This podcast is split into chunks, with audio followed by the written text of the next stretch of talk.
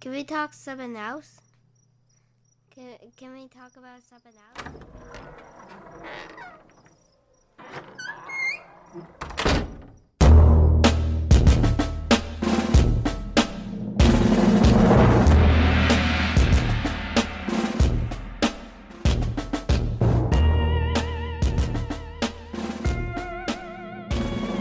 Hello out there. It's disgusting how greedy some people can be, whether it's a taste of fame, money, power, blood. For some, once they have it, whatever it is, they only want more. Their appetite growing with each feeding, though it's not an appetite so much as an empty pit that grows inside the greedy. Greed is insatiable. There's never enough. And it will disguise itself as ambition.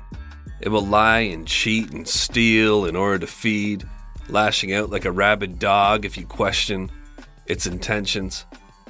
So leave the greedy be. Stand back. Don't get bit. In time, the greedy will consume even themselves. And let's talk about something else now. What do you think the chances are of stumbling across a dead body in your lifetime? And if you did, would you consider yourself unlucky or lucky? I mean, for the body's loved ones, them being found is probably on the side of luck. But for you, this kind of thing could really screw you up for a while, depending on the circumstances. I mean, for me, if it was broad daylight and I saw the bottom half of a man's body in the brush by the tracks while driving to the beer store, jeans, work boots, maybe some plaid shirt peeking out, I think I'd just keep driving, get my beer, then bump past again to be sure. Yeah, that looks like a body. Park, get out, take a closer look. Okay, yeah, somebody didn't make it home from the bar. If it was face down, I might consider poking it with a stick. This situation is more interesting, even amusing, than, say, scary, is my point. And I consider the man lucky, and myself kind of unlucky, having to deal with it. I'd call it in, obviously, once I figured he wasn't napping. But if I found a dead girl in the woods who'd obviously been murdered, that's not so funny, or amusing, or interesting, or lucky. I say the man's lucky because you gotta die. I mean, you might as well die drunk, passed out, die in your sleep, you know? But a girl, dead in the woods, obviously murdered. Not funny, not amusing, not interesting, disturbing. And yes, of course the other is too, and I'm just screwing around, but there's something about the murdered girl in the woods discovery that to me feels unlucky. Finding a murder victim when you're not looking for one is like checking your lottery ticket to find you hit every number, and now you must collect a lifetime supply of nightmare. It feels like really low odds too, doesn't it? To find a dead girl in the woods underneath a carpet. Now what if you found three? Not all at once, over time, three dead girls, dead murdered girls with garrotes wrapped around their necks. What if you found those three dead girls in three separate wooded locations and collected reward money for their discovery? Would that make you lucky? Unlucky, or just plain greedy? Welcome to Dark Topic. I'm your host, Jack Luna. This is a true crime happening. The Tipster.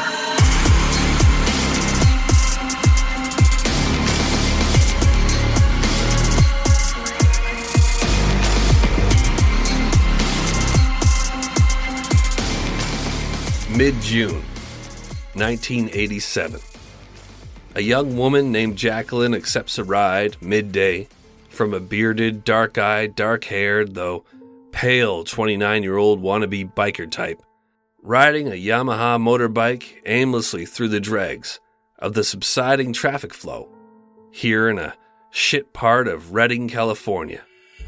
Liquor stores, pawn shops, drug addicts, prostitutes. For every sucker, there's a dick. For every dick, a sucker. And bear with me, hear me out. That's not meant to be crude, though it is. It's just the truth of this situation. The young lady is a sucker, and the man on the bike offering a ride is a dick. That's all. For every sucker, there's a dick. You hear me? There's a sucker waiting for a dick to take advantage of them.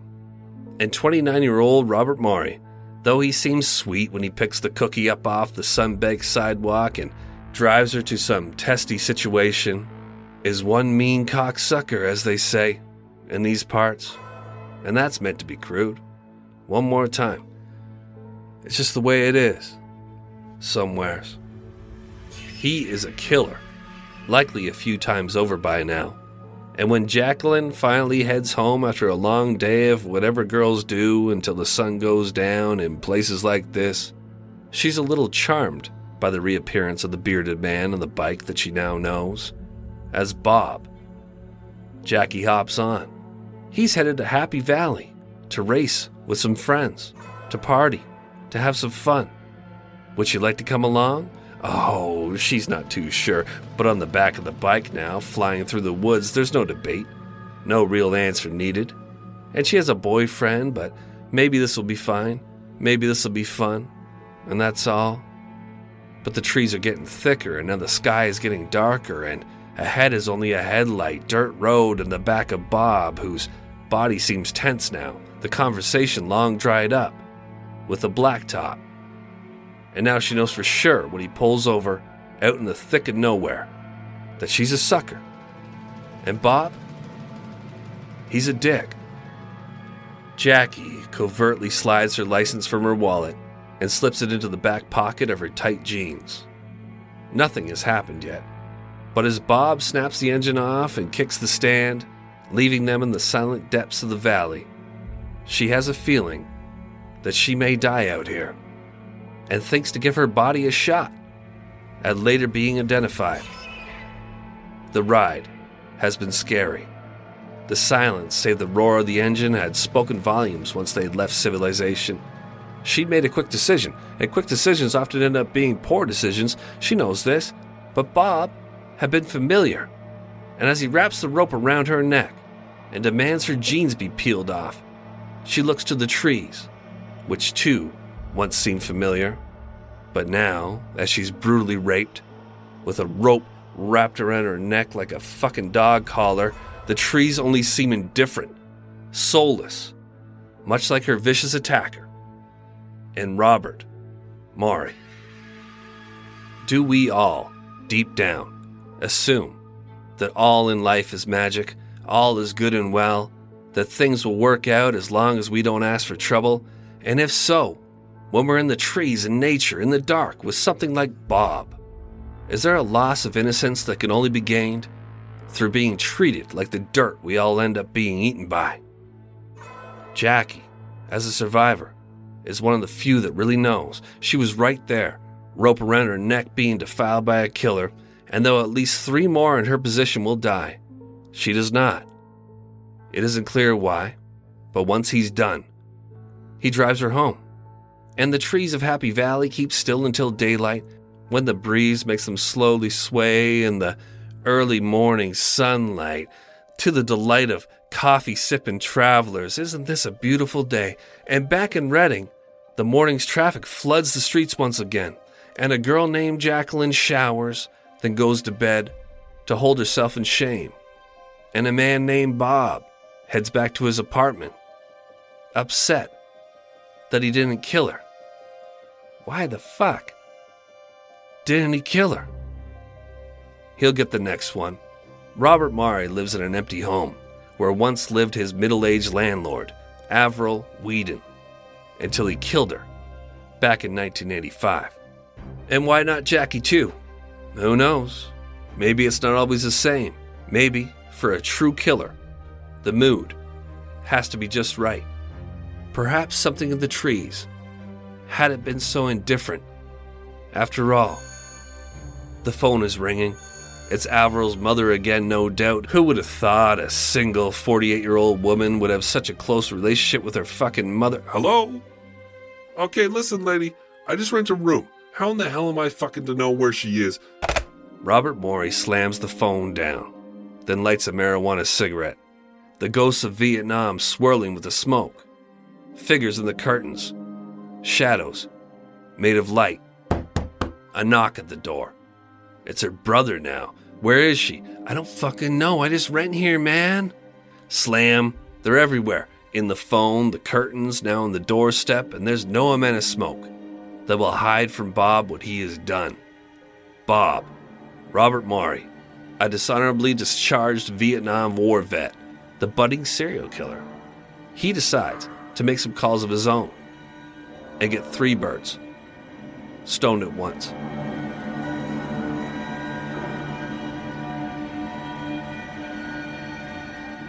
Secret Witness, a non-profit, independent, crime-solving hotline designed to be completely anonymous for the caller and from civilian donations offer reward for any tip leading to an arrest, is the number Robert Maury would call over twenty times through his days of killing women in the mid-eighties.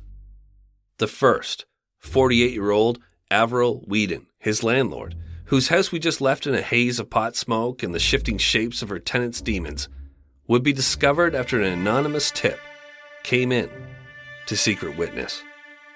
The initial call didn't work out. Bob asked how much money he would get for sharing the location of a body. At the time, there was no reward in place for Avril Whedon, likely because her disappearance had been so recent. The phone operator, Shirley, a twelve-year vet of the service, would remember the man's voice when he called back later that summer of eighty-five. Bob, as he called himself, had a way about him. Pushy, curt, the abruptness of the disconnection. It was almost as if the caller were making a ransom call, rather than providing information as a helpful citizen. When Shirley informed the man that there was a two hundred fifty dollars reward for information on Avril Whedon's whereabouts on the second call, Bob perks up. two hundred fifty bucks? Could buy a lot of pot. He's a fucking pothead, this guy, and he shares the location in the woods behind a car shop in Reading. Then he hangs up. A pair of officers are alerted and they check the location out, poke around a bit behind the body shop. One maybe gets bitten by a mosquito out in the woods there, and they call it an afternoon. Bob's impatient. He calls back for updates until he's informed that his tip has turned up nothing. Furious, Bob gets more specific, a word I can't fucking say. You'll find her under a rug, he says. Some cardboard and debris back there. Lift something up. This time, Avril is discovered. Her body badly decomposed from being out there all summer. Her skull beaten in by a rock. Bones in her neck broken in such a way that strangulation is determined the likely cause of death. Or maybe she'd been held by the rope while defiled, but had fought to her death by bludgeoning. We'll never know. For all the talking Bob did during his killing days, he wasn't much for it later on. Despite all the work put in to make sure this body is found, Robert Maury, aka Bob, apparently does not collect this piddly amount of reward money, two hundred fifty bucks for a corpse, fuck. But he knows now, maybe this is a way that I can make a little bit of cash. Perhaps he comes to his senses after this call. I mean, this is risky business, seeing how in at least two calls, Bob will implicate himself by saying the roommate, Bob or Robert, is likely involved, which makes no sense to me. I feel as if one of Robert Maury's drug buddies made these calls, but from the information it seems the belief is that Maury, Robert Maury or Bob, also try to stick to Bob, was the same voice in every call involving the so-called tipster killer. Let me just chuck some of this noise in your ears so we can move on. I missed something here. The caller, who introduced himself as Bob on an initial call, inquiring about whether he could collect a reward for information on a robbery that he did. Bob would use meters when describing, say, the distance of a body from landmarks. When questioned later, Robert Maury was found to use meters rather than feet. Living here in California, why would he be using meters? I don't know, maybe he picked it up in Nam? I, I don't know how the fuck he did this. But he's using the term, he's saying meters rather than feet. Later on when he's questioned, which ties him to this, another tell that caller Bob was Robert Maury is that he mentions Frank on occasion. I, th- this this fucking Robert to Bob shit is unbelievable. I mean, if it was Richard, he was calling himself Dick. I could, I, you know, it's a little bit further away. But I mean, Robert to Bob? Use your imagination, man. Another tell that caller Bob was Robert Maury is that he mentions Frank on occasion. Like here, quote, tell Bob that Dave has talked to Frank and that will scare the shit out of them. End quote. And that fucking makes no sense. This whole thing doesn't make any sense. You'll find that there's very limited information on this, and I'm really trying to kick out uh, serial killers that are lesser known, and these are, you know, this is the battle here. But acquaintances of Robert Maury will later share that, okay, Bob, Robert Maury, uh, was known by everyone.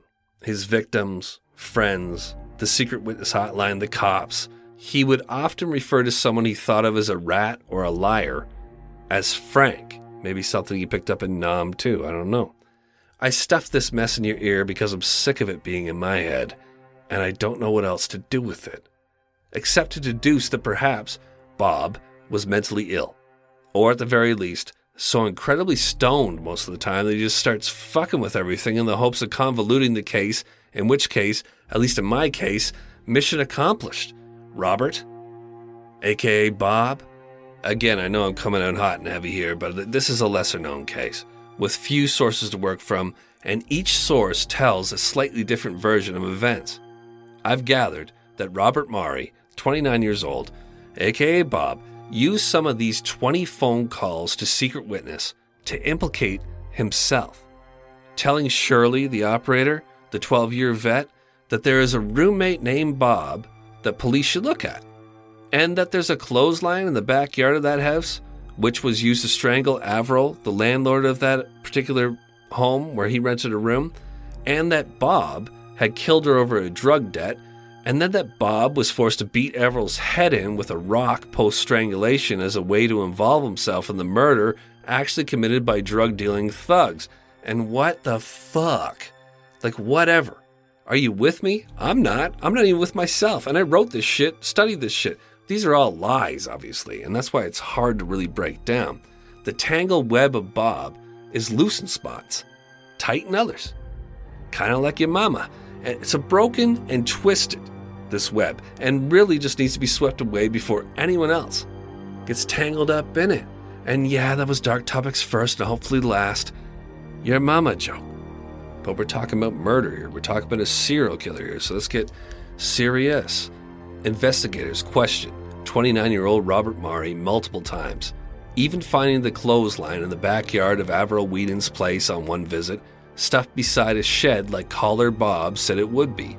But with apparently not enough to go on, Robert Maury is left to continue being an off-the-wall Vietnam War vet, doing landscaping jobs, arranging flowers as one side job, which is hilarious to picture. Vietnam Bob reeking of weed, jamming snapdragons and daffodils into a busted bouquet. He's living in the home of his murder victim for a while in the mid-eighties, and riding what is sometimes described as a dirt bike, other times a motorcycle around, picking up chicks to force himself upon, and on occasion, murder. This is one of those areas where the cops do not give a fuck, and most of these girls have been known to stray, and, you know, they're not following it correctly, even though they got the killer calling himself in. Rosetta Stone, everybody. You know, for a long time, I've been wanting to go to Japan, but the thing holding me back is that I'm intimidated by the language, and that's why I've been going pretty hard at the Rosetta Stone service. I want to be able to take my girl to Japan, a place that she's always wanted to go, and suddenly just start speaking fluent Japanese at the restaurant. That's my goal. Rosetta Stone is the most trusted language learning program available on a desktop or as an app, and it truly immerses you in the language you want to learn. It's been a trusted expert for thirty years with millions of users, twenty-five languages offered. It's fast language acquisition. Rosetta Stone immerses you in a bunch of ways. Uh, there's an intuitive process where you pick up the language naturally, first with words and phrases, then sentences. They have the speech recognition feature. Built-in true accent gives you feedback on your pronunciation. Uh, it's like having a personal trainer for your accent. It's convenient, and it's an amazing value, especially with this offer here. Don't put off learning that language. There's no better time than right now to get started. For a very limited time, Dark Topic listeners can get Rosetta Stone's lifetime membership for fifty percent off.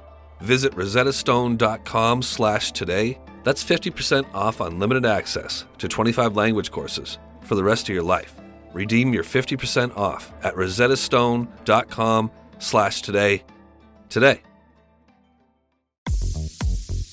All right, everybody, Badlands Food. I've been thinking about getting a dog. With my little family, we're about to introduce a dog, I believe, at some point here. And I have an interest in how we're going to be treating said dog. And it occurs to me, you know, that many dogs suffer from health issues. And with Badlands Food, actress Katherine Heigl, who's helped save over sixteen thousand dogs through her foundation, says she's seeing more issues with dogs' joints, odors, and health than ever before. And after doing a ton of research, she feels there's one place we can look to improve any dog's health. She's looking at their food. What she discovered is that the way many dog foods are made can actually create toxins that could be wrecking our dog's health, and this is true even for many premium brands. Fortunately, she found that by just adding a few special superfoods to her dog's food, she saw huge transformations in their health. She's made a twenty-minute video explaining step-by-step how anyone could do the same thing to see incredible changes in their dog's health. It caught my attention, and as I'm about to uh, get a dog, I think that I'm going to uh, use this service, so I thought I'd share it with the audience as well. Uh, I know many of you have dogs. If you want to keep your dog healthy and happy, go to badlandsfood.com slash dark topic and watch Catherine's video right now. Again, that's B-A-D-L-A-N-D-S-F-O-O-D dot com slash dark topic to check it out. badlands food dot com. Two days after the vicious woodland attack on the victim only known as Jackie, Bob begins stalking another young woman, twenty-year-old Dawn Berryhill. It's the summer of eighty-seven now. The Avril Whedon murder is somehow behind Bob, and now he's got his eye on the young mother whom he met through advertising his own room to rent. Dawn's mother, Diane, has been taking calls from the aggressive landlord-to-be. He asks extremely inappropriate questions, like, has her daughter Dawn broken up with that boyfriend of hers yet? Oh, she has? Oh, she's working on it? Okay, excellent, excellent, because you know, I told her I wouldn't rent if that bum was involved. And Bob chats his next murder victim's mother up for a while, a mother who is busy trying to be a grandmother during these calls, as Dawn is currently out arguing and breaking up with her boyfriend so she can get this apartment with this fucking crazy bastard serial killer. Much like this entire story, the situation here is ridiculous. Dawn's mother, Diane, is too polite to cut Bob off, and Bob's too impolite to recognize he's being an inconvenience on the phone while the baby is crying in the background here. And before we get to the rest, let's just talk about that for a moment. What the fuck is wrong with some people?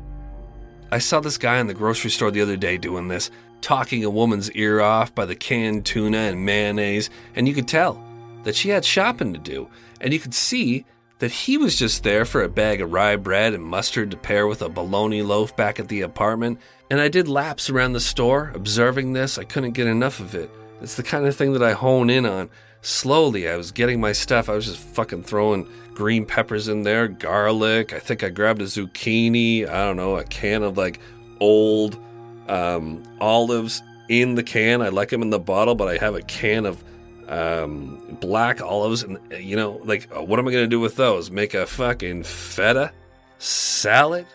I don't like that shit. But I'm walking around, walking around, grabbing random items, watching the situation go down, and it's it's a hostage situation of, of sorts to me. Like, it's an ear rape. Uh, there's time theft going on here, and the woman is trying to leave. The woman, but this guy keeps talking to her. He's he's got her cornered by the mayonnaise and the tuna. And I think it's because he's lonely. Well, he's got bologna at home.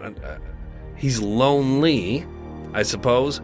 Or he thinks he's getting somewhere with this woman. He'll later curse in his lair while slumped in a broken lazy boy, I assume, intermittently smacking the side of his old box television to see the hockey game clearly, drinking some cheap liquor. He'll curse her for leading him on earlier in the grocery store.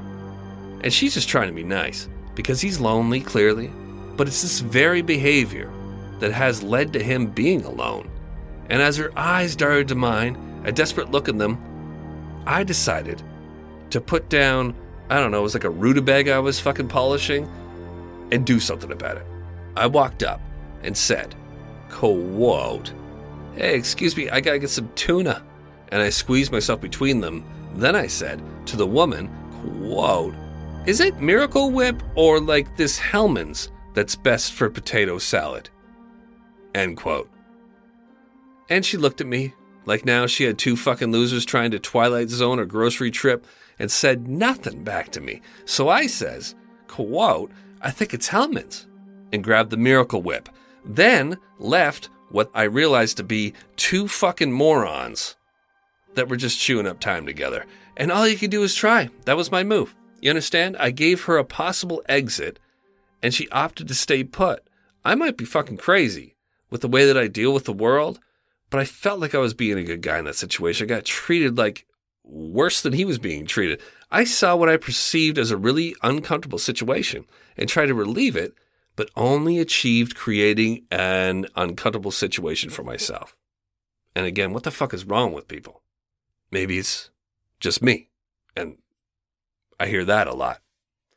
Anyways, back to Bob and Redding, California, and the mid-eighties. Back to a neighborhood where the liquor stores outnumber the grocery stores and where a bothered woman puts her cigarette out on the forehead of guys who won't shut the fuck up.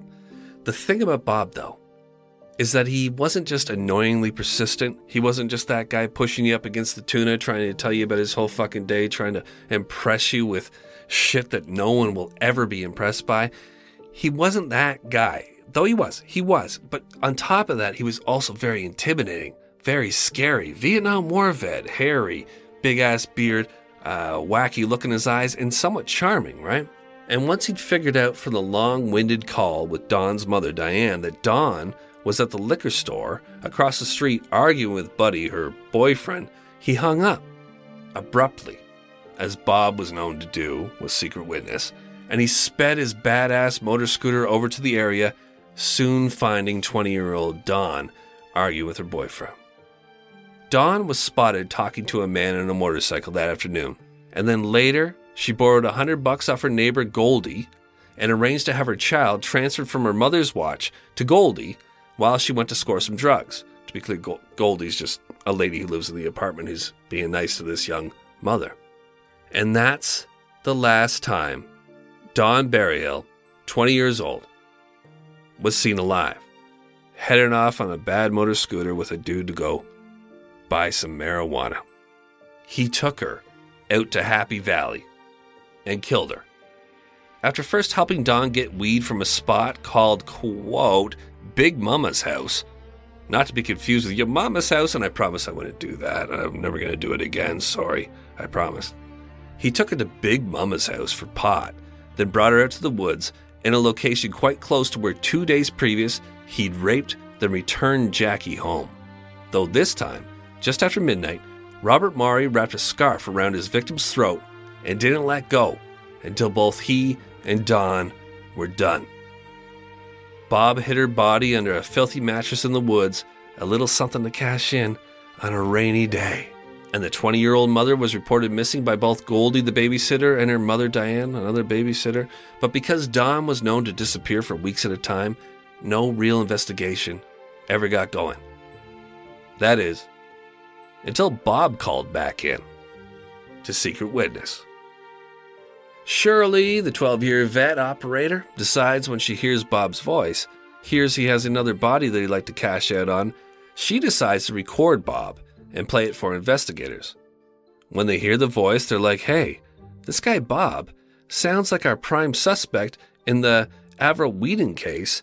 You know, Bob? And the noose finally begins to tighten, but not before Bob's own squeezes out at least one more life. June twenty-sixth, nineteen eighty-seven, four days after murdering Dawn Berryhill, the mother of a six-month-old baby, Bob is at a diner, sizing up his next victim. Her name is Belinda Joe Stark. She's covered in tattoos. She's out here in California alone, having an adventure. She's from Nevada.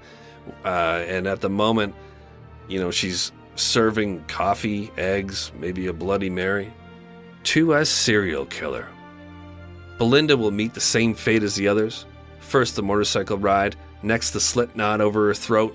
And eventually, in mid-August of eighty-seven, her decomposed body will be discovered, not far from where Dawn Berryhill had been led to slaughter as well, out here amongst the shivering trees of Happy Valley, He calls them all in. He collects hundreds of dollars, thousands maybe, at different locations where he's photographed by investigators, tipped off by the not-so-secret witness hotline. What he would do is, well, he would be told to go to just a regular business and um, go at any time so that he wouldn't be feeling like he's been stalked. So he can go this week or next week or next month. He goes and he's supposed to give an envelope to the person at the desk, and the cops are told that person, okay, you give him this envelope, but the envelopes are always empty. And the envelope that he gives is supposed to have information about, further information about who killed this person. It doesn't matter that it's whatever time. Bob usually goes like right away, and they are watching and they are collecting photos of him. And this secret witness hotline at this time is uh, not as anonymous for the caller as uh, advertised, but it's just a fucking rinky-dink operation, and Fourth Amendment rights and all that shit kind of fly out the window because of that, but also because it's the mid-eighties. And, you know, go fuck yourself. You're killing girls. He buys a Honda Shadow to go with his Yamaha at around this time, but he doesn't get to enjoy his spoils for long, as his fingerprints are lifted from a purse at the Belinda Joe Stark dump site. There's also a blanket there that is uh, shown to be one that she brought from Nevada. And finally, all of this ridiculous, sloppy, glacial crime case comes to court, and Robert Maury is eventually sentenced to death for the three murders bumbled through here today. And man, I'd like to wrap up the court case ship, and not like that normally, but it's what I got. And there's most certainly more. The tipster, Robert Maury, aka Bob Maury, had mentioned on one call that he knew of six unsolved murders, but those bodies had likely been discovered before he could have cashed in on them. And that's why he started dumping the girls in the woods, so he'd have a better chance at making a little scratch, a little quiche off of his crimes. And he's out of his mind, of course. Robert Maury, the so-called tipster killer, he's on death row in San Quentin prison, still waiting for California to make its mind up. And if it wasn't mental illness, or plain arrogance, or stupidity, the way he handled his career as a serial killer, then maybe it was the weed, man. If you haven't gathered by now, Bob was a prolific pothead. It's what got him booted from Vietnam. And if you're smoking enough weed to get kicked out of Nam, you must be smoking with three hands. The one thing that really sticks with me in this whole case about Bob, through this process of collecting scraps about his crimes, is that weeks after he'd raped Jackie, the girl we spoke about in the start, then let her go, Jacqueline spotted him smoking beside his bike outside of a liquor store or a gas station or a convenience store, probably a fucking liquor store, that's all they got in these parts. She was with her boyfriend, and she told him, hey, that's the guy. That's the guy who took me out in the woods, wrapped a fucking rope around my neck, made me tickle my clothes off and rape me, and then brought me home. And the boyfriend's like, oh, I'm going to have to fucking do something about this. I'm going to confront this guy about that. I'm not going to call the cops or whatever. It's nineteen eighty-seven. And he approaches Bob, the bushy-headed, bleary-eyed Nam vet, and asks if, hey, hey, you know that girl over there? Pointing back to Jackie. Bob takes a hard look, and those eyes of his become clear and wide. Is her name, is that Dawn? Jesus. How the hell is that? No, asshole, it's Jackie, my girl. She says you took her out to the... Are you sure? Are you sh- Are you sure that's not... That's not Dawn? The boyfriend decides to leave this nut alone. Something clearly is wrong with him. Something's up. And the serial killer heads out on his bike to confusedly roam the Reading streets, trying to sort out in his mind how the girl he killed in Dawn Berryhill was still alive. And who the fuck is Jackie? This is the mind of Bob. What about the one with the tattoos from the diner? What was her name? Linda? Or some shit? Jesus Christ, how's he ever going to cash these chicks in if he can't keep them all straight? Robert Maury was on such a tear and so fucked up that he was mixing up a girl he let go with a girl he killed within a two-day span. He was mixing up Dawn Berryhill, who he killed, with Jacqueline, who he let go. And in the world of serial killing, that's not just depraved or outstandingly sloppy or fucked up. I mean, it's just plain greedy to rape and kill and smoke so much that you forget who you strangled and who you drove home. They should have had this guy a long time ago. They should have had him on the first one in eighty-five, and he knows this, and he's just like, well, if they're not going to get me, I'm just going to keep buying bikes and calling Secret Witness and keep killing girls. Robert Maury's defense attempted to explain away his ability to point out the location of multiple bodies as a result of him being a regular motorcyclist in the Happy Valley, as well as an avid hiker who just happened to find three fucking bodies. They also tried to appeal his sentence based on the Secret Witness hotline giving him up. But the judge, thankfully, some sense for once in this case, he was not having it. By the time this case got to him, and the details had been laid out in some confused fashion similar to what I just took a shot at, his head wasn't just shaking. It was spinning with the unusual nature in which the killer had decided to conduct himself, and by how he continued in court to act like this was all just one big misunderstanding. Mister Bob, uh, Mister Robert Maury, would you please, sir, just shut the f- But your honor, no, no more. The sentence is death. Court's adjourned. The tipster.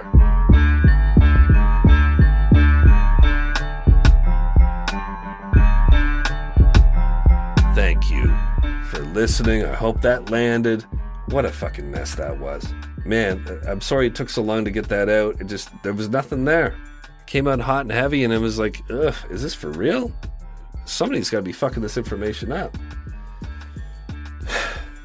Probably me in the end as well. I'm part of that group now. Um, what do I have to talk about? I've been trying to quit smoking. Um, for me, smoking leads to drinking. And I know I've talked about this stuff quite a bit, but normally I talk about the drinking first. I've, I've really realized it's the smoking that really kicks me off, because when you smoke cigarettes, what you're basically saying to yourself is, I don't give a fuck about myself. And if you don't give a fuck about yourself, then you're going to do all kinds of things that are detrimental to yourself, right? So it starts for me with the smoking. I mean, with the drinking, it could be kind of casual at times, but with the the smoking is just so fucking bad. It's so disrespectful to yourself. I've been realizing that, I mean, I've been leaving the door open. I have an open door policy on my life. I always have. It's like, hey, like, whatever you want to do. Whatever you want to do, as long as I find it fun, let's do it. And if there's something that I want to do to myself, it's like, I don't give a fuck about myself. I mean, I, I I was saying to my father-in-law the other day, because we were talking about all this, and he gave me some really good tips on how to turn my life around. He's like, hey, it's risk-reward. Every time, think what you're risking and what the reward is. And I've been holding on to that. And he's here now, and I, I speak to him every morning. He checks in with me. It's really great having him here. But I, I admitted to him the other day, I was like, you know, there's times, there's been times where I'm walking down this hallway. We're talking in this hallway in my house, our house. And um, and I just hear myself utter out loud, I fucking hate myself. and and I, uh, something about him, um, I felt okay saying that. And he immediately reacted in the way that he I needed him to. And he said, I know exactly what's happening. I get it. I've been there. I've been there. It's risk reward. You got you got to respect yourself. And if you don't respect yourself in the evening, in the morning, you're going to fucking hate yourself. And you'll find yourself muttering those things to yourself. So anyways, I did an advertisement for Better Health. And I talked about how um, you're, you can consider your your brain like a like a vehicle, right? Like he, but it's a vehicle you have to drive for your entire life. So in real life with a vehicle, you you can switch them. You know, that one runs dead. You can get a brand new one. This is the only vehicle you got. And I've been walking around with this fucking kidnapper van, this busted up kidnapper van in my head my whole life. Something I don't care about. Something that, that steals from me all the time, you know? And and I got to think about my brain. And, and I'm sure a lot of you can relate to this, as it's just not something to be shit on all the time. And, and if I'm no good to myself, how can I be optimal for the people I care about? And that's the thing that really gets me. Um, I want the energy for my kids. I want the energy for my girl. I want the energy for my family. I want to be financially, physically, spiritually. You know, I'm, I'm dead sober, by the way. This is what you get. If you want me to be sober, this is what you get. I want to be mentally and career-wise. You know, I, I want want to be healthy in all those ways. And I think I got one of those. You know, um, career-wise. See, even that has been kind of fucky. But, um, you know, I'm working on it. Okay, stay paranoid.